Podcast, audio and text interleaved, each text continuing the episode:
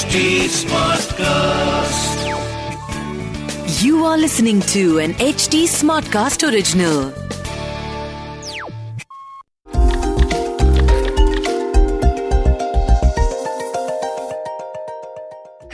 Welcome back to a fresh new season of Health Charcha. I am Deepti Ahuja, podcast producer, HT Smartcast, and your host and host on this podcast, where we will discuss all of the burning health related questions you, my dear listener, might have in mind. So, let's begin. When in doubt, listen to your heart, they say. Something that holds true till date, in my opinion. In the last episode, we spoke of aortic stenosis, a deadly disease that can affect your heart, young hearts uh, at birth and even old hearts similarly. We covered what as is how it affects our lifestyle lifespan its causes and symptoms. And if you haven't listened to the previous episode i'd strongly suggest you go ahead and do that. Because hey when it comes to scary stuff like the matters of the heart ironically logic kicks in doesn't it Anyway, in this episode, we will try and take a brave step towards finding out the tests and treatments if we or our loved ones have had the prognosis of having AS. After all, let's face it, we are still living in COVID times, and even the smallest things are, well, terrifying. So, ये तो aortic stenosis है है कि नहीं To discuss with us tests and treatments of AS in this episode, we have with us Dr. Ashwin B. Mehta, HOD and Director Cardiology, Jaslok Hospital and Research Center, Mumbai. Hello, Dr. Mehta. How are you? Welcome to Health Charcha. Hi, Dipti. I'm fine. I suppose you're good too. Yes, absolutely. So, Dr. Mehta, you know, we'll take the bull by the horns, right? Uh, what are the kind Okay. of tests that are performed to diagnose aortic stenosis? Okay. The first of all, the history taking is the most important. Hmm. You must listen to what patient has to say, and they usually describe three symptoms: A, they may have a chest pain; B, they may experience breathlessness, or they may have episodes of blackout or fainting. Once I see this kind of symptoms in an elderly gentleman, I am on my alert. And um, then I begin to examine him. And some of them, Dipti, you will be surprised that some of them even can hear murmur in the heart because sometimes the aortic stenosis murmur is very, very loud. And uh, they, they may even put their hand on the chest and say that I'm feeling some kind of a murmur in my hands. Uh, therefore, uh, uh, they may come with these kind of symptoms. And moment uh, I begin his examination, the first thing is to do a general examination. Hmm. And he might have a swelling of the feet. His pulse may look a little different. Um, there is there is technicality, which I do not want to go into details Mhm. and uh, he may have even irregular heartbeat. But the most important, when I put a stethoscope on his chest, I hear a very loud murmur and certain stage of the heart's beat, and uh, it is known technically as systolic murmur.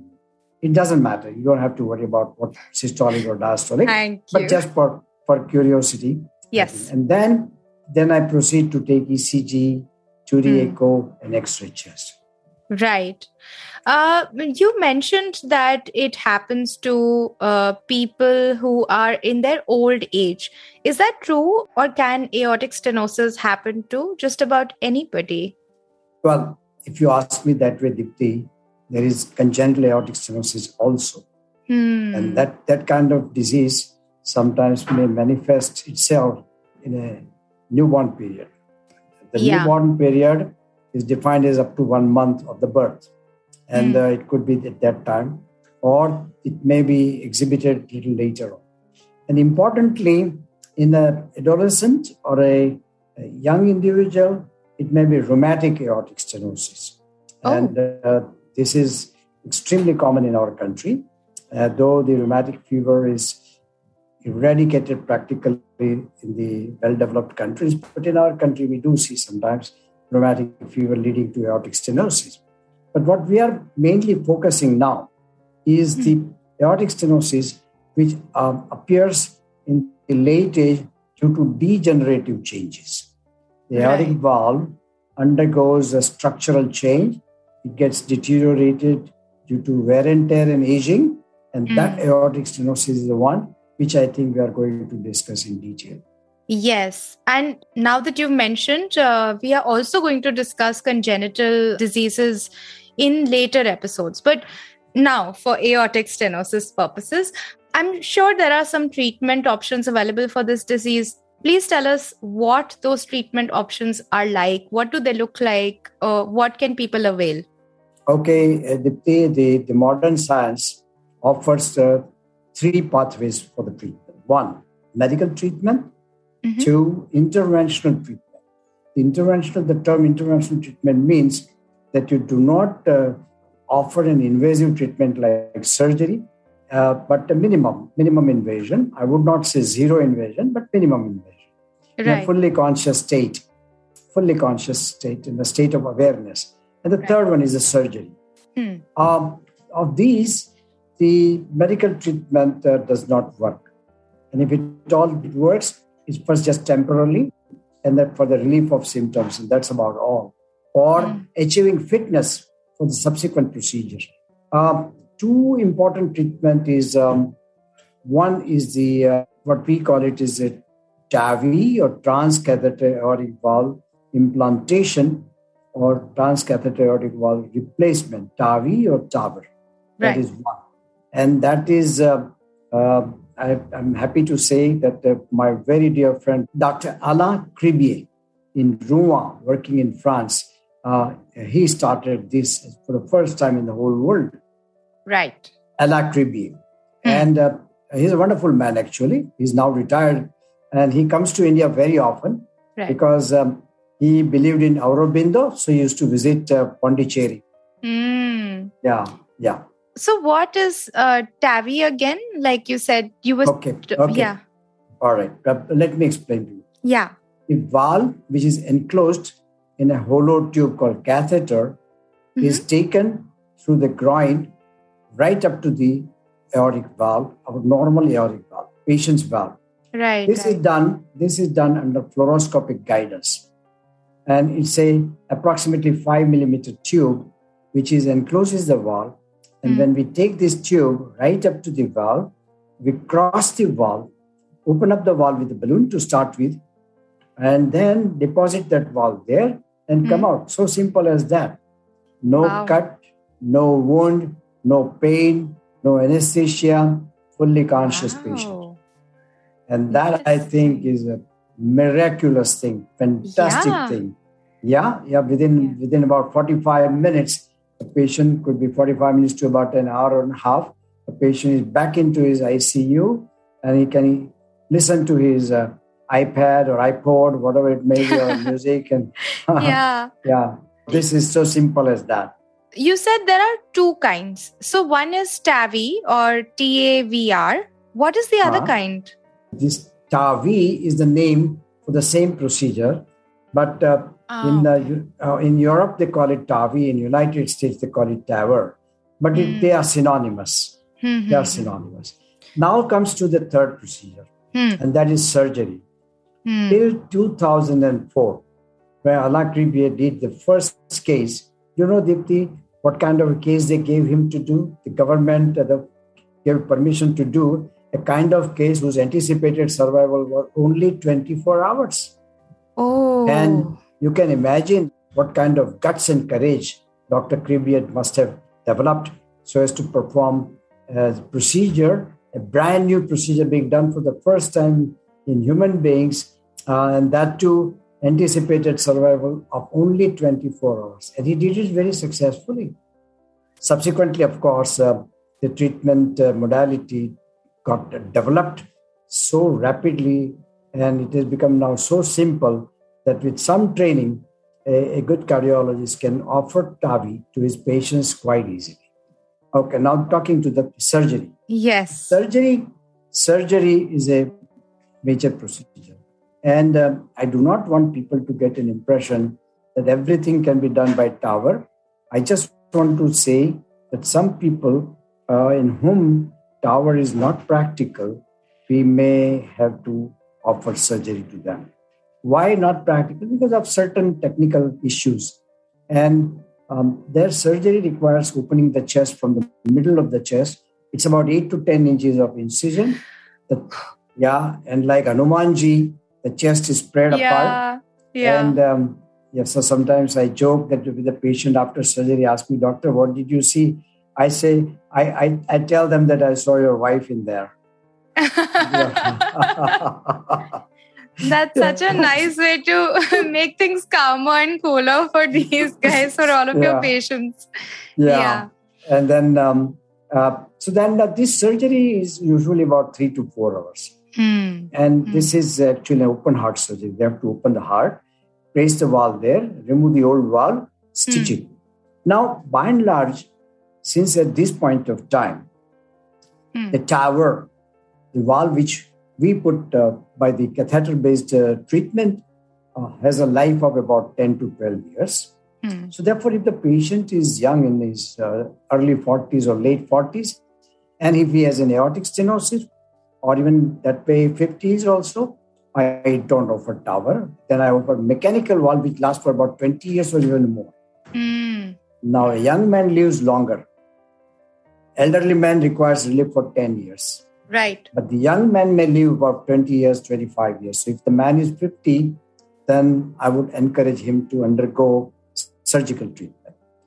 Till we develop that kind of valve, which is uh, offering relief uh, for more than 20 years, then of course the scenario will change.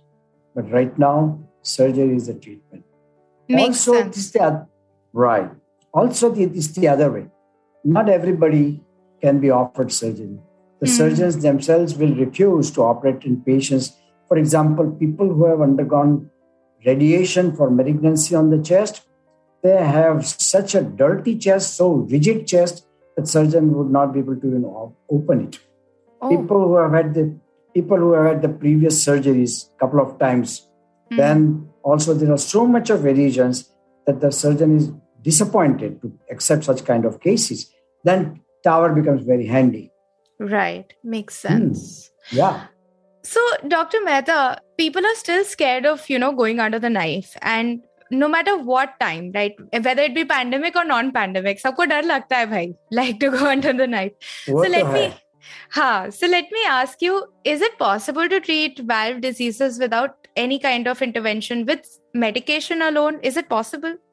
i wish Dipti, that was possible i wish but Oh. it is just not possible this is a mechanical problem Mhm. and uh, no medication can ever affect mechanical deformity.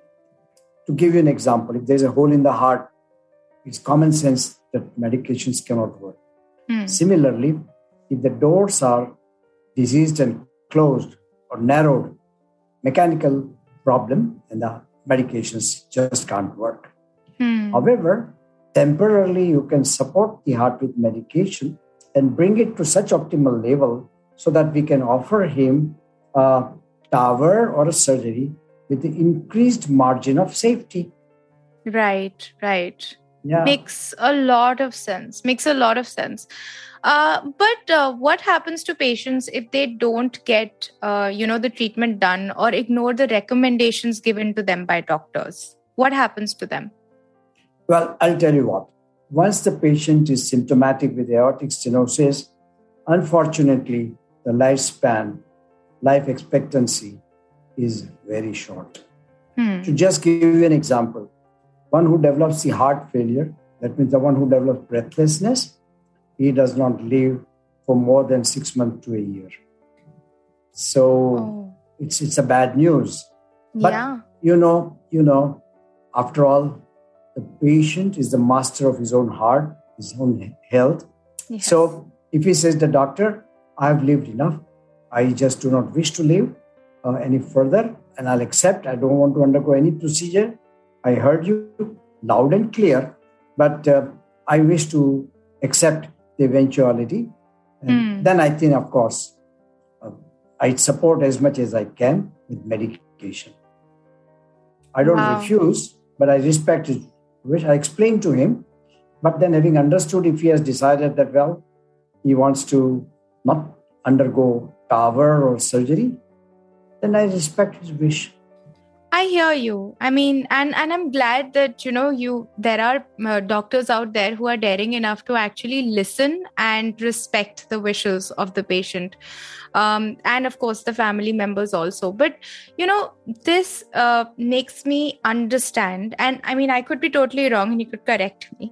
Uh, okay. but this makes me uh, realize that not only does a patient uh, you know they can avoid going to a point of no return they can also live healthier lives as well. If everything if health if heart is in the patient's hand um, then they can do uh, not only go to that end where they say that okay this is it that's it i don't want to do any anymore. They can also go to the other end where they say that okay i'm going to go through that treatment and i'm also going to learn how to live a healthier life. Um, and if we you know glorify bionic parts you know we've all been glorifying them we've all been seeing these different kinds of designs for bionic parts so then why not consider a simple solution for heart right? Um, so, could you yeah. please tell me a little more about SAVR? All right. Dipti, let me simplify. Hmm. First of all, patient is admitted a couple of days prior to anticipated surgery. Huh. On the day of surgery, or from previous night onwards, he is fasting. Um, the whole procedure is done under general anesthesia, and the patient's procedure may last from anything of uh, three to four hours. The incision is taken right from the upper end of the sternum, all throughout the sternum, by cutting the sternum way across deep down and separating the chest into two parts separately. Mm-hmm. The heart is brought onto the surface and the mm-hmm. patient undergoes cardiopulmonary bypass. That means the patient's heart is quiet, not working, empty, and the whole circulation is taken by a machine which is called heart lung machine outside. Wow. Then the patient's aorta is opened and the valve is located and surgically cut and removed. The new valve is brought, the size is measured, and the surgeon puts the new valve in position and sutures it all around by what we call it the pursing suture. Mm. After suturing, the chest is Gradually, the heart is closed, the patient is taken off the bypass, patient is now slowly brought back into uh, his own heart, uh, back into the action, taking charge of circulation, and then the chest is closed. After that, the patient uh, slowly regains consciousness when he comes out of anesthesia, and then uh, he has to stay in the ICU for a period varying from two days to about four to five days. And he stays in the hospital for about seven days.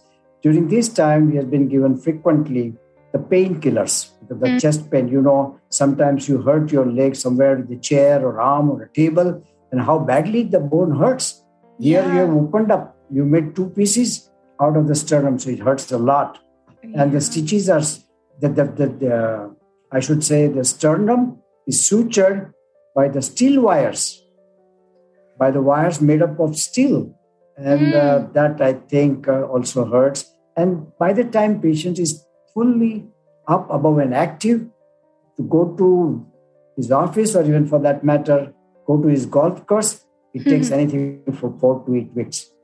On right. the contrary, the patient who undergoes TAVR could have a breakfast after two hours. Yeah. And sip his cup of coffee, listen to the music by iPod, and talk to his family, a video chat uh, with his family members. And he stays in the ICU for a day only. The next day or the third day, he's discharged and he may go back to his office on the day four. So that's wow. a big difference in the in the quality of treatment. And I should not say quality of treatment in that way, but mm. that is the, the patient's experience yeah, definitely. I mean, that sounds like a lot to recover from. Um, and I definitely want to know a little more about TAVR or TAVI. Uh, could you please tell us a little bit more about that? Okay. Uh, I think uh, very, very valid question. Very valid. We must all know that we all are finite. Hmm. And I cannot make anybody to go beyond 100 years. Of no. course. No. So, when the people have already crossed an anticipated life expectancy, my concentration is on the quality of life. Hmm. It is quite possible that if I replace the valve and he starts playing golf, but seven, eight, nine months down the line, he may develop prostatic cancer. Now, the benefits of the prostatic cancer, I mean, the benefits of the TAVR are wiped out by, because now the prognosis is decided by the prostatic cancer. So, I do not guarantee the improvement in life expectancy, but I Mm. do do assure him a quality of life. And believe me, the average life expectancy in our country is 67, 68 years. It may improve over the over the course of time, and it Mm. may become even more. But uh, then the man who is uh, 70, 75 knows very well that uh, I do not have a very long period. I've, I've traveled more than three fourths of my journey, and therefore, what I want to live is a good quality of life, enjoy my life with my family, my grandchildren, and whatnot. So many of them uh, have that goal in their mind, and they also are aware and very, very conscious about that they do not have a long life to go, but a better life ahead of them after the treatment of aortic stenosis. interesting. I'm i'm you know now realizing that um there is no correct formula right? Like there is no set formula for everybody. No, Uh, everyone has a different Mm. condition and at the age group that they come to you for a treatment the treatment is decided accordingly right uh, so say Yeah. for example if there is someone uh, who's really young you'd rather just go for savr uh, which is the open heart surgery if someone Yeah. is uh, you know probably in their old age or they've crossed uh, say 50 according to you uh, you definitely no, no, no, no, no, no. Dipti, Uh, let me correct you. Uh, 50 still could be considered as young age because 60 many of them- 70 I would say about 65. Okay so if they are in their old age and they've crossed that you know senior citizen age group right okay Or anti- anticipated life expectancy like 65, 67. And so. right so Yeah. there is when you would recommend tavr or tavi um, so that uh, you can im- at least improve if not life expectancy the quality of life right True. Uh, now, you know, say for example, there is a person who's middle age or whichever age. How does one make that decision for oneself? What treatment option would be the best suited for my condition? So, say for example, you give all the uh, options, right? yes. But yes. ultimately, they have to make the uh, the patient has to make the decision. So, how do they decide that? Well, I think um, that requires considerations of various factors Right. social, financial, that is economical, and also medical. Hmm. Well, let me take one by one. sure. Uh, at this point of time, uh, TAVR is an expensive treatment. Hmm. The valve cost could range uh, something like 15 lakhs of rupees upwards.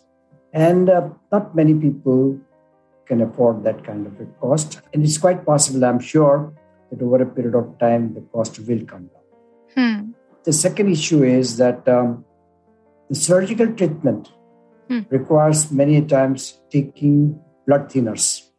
And if the man is from such a remote place that the accurate control of blood thinner by regular blood test is not possible because there is no access to laboratory, then also I would consider to use um, a TAVR or even a bioprosthesis. You know, bioprosthesis is a different kind of a valve done surgically.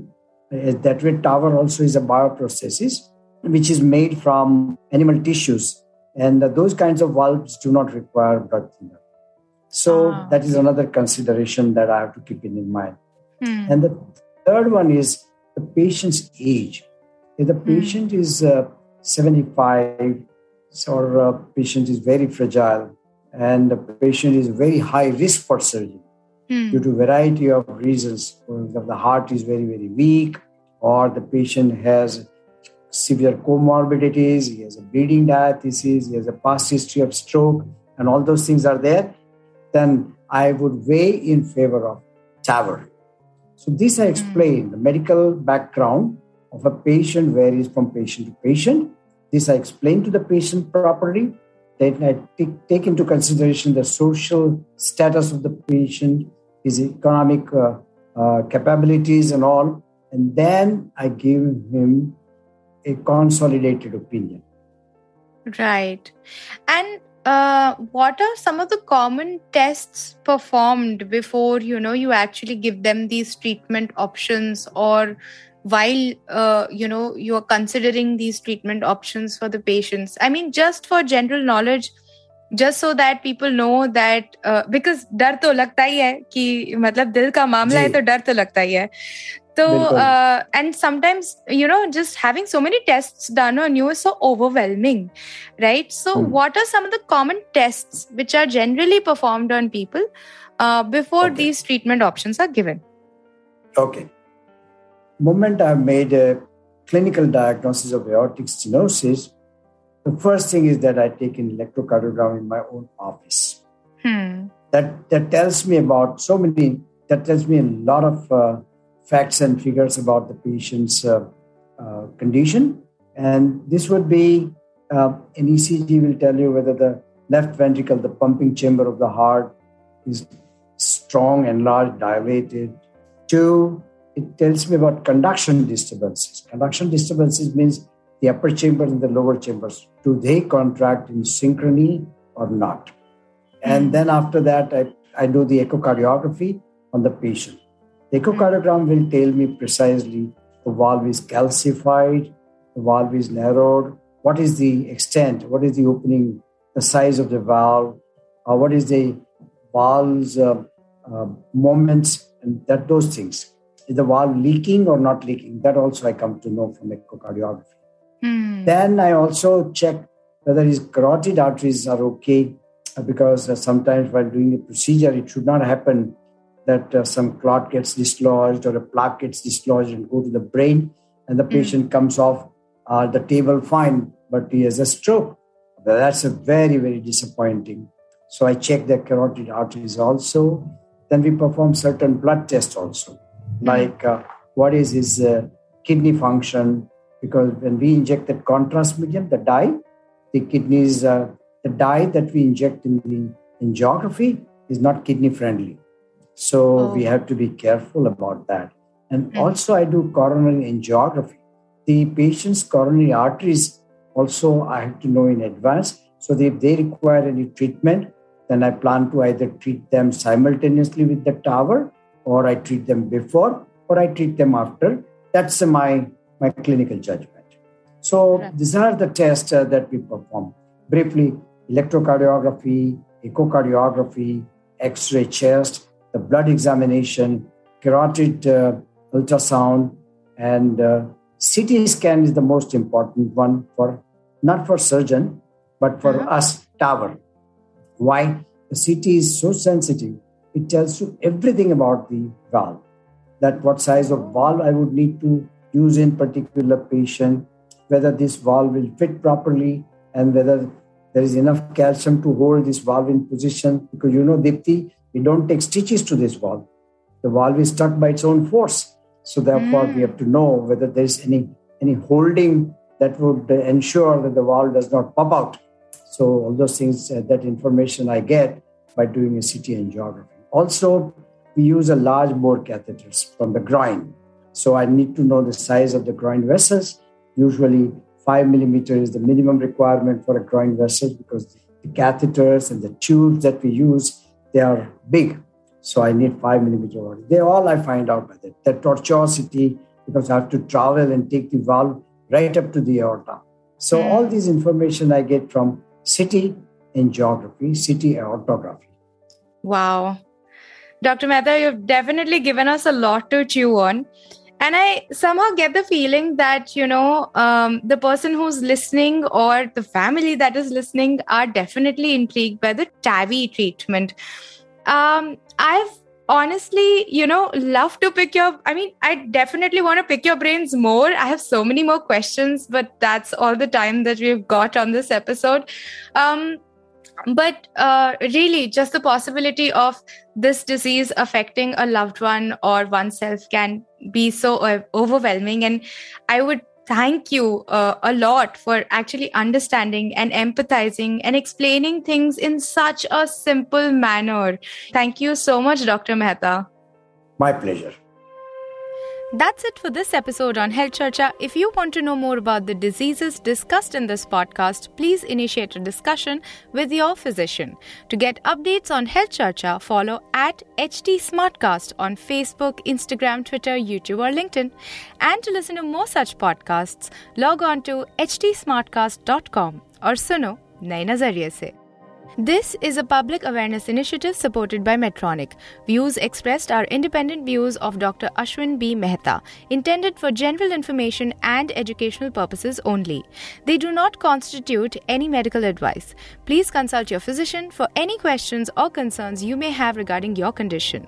The doctor makes no recommendations or endorsements of any products or services. This was an HT Smartcast original. HT Smartcast.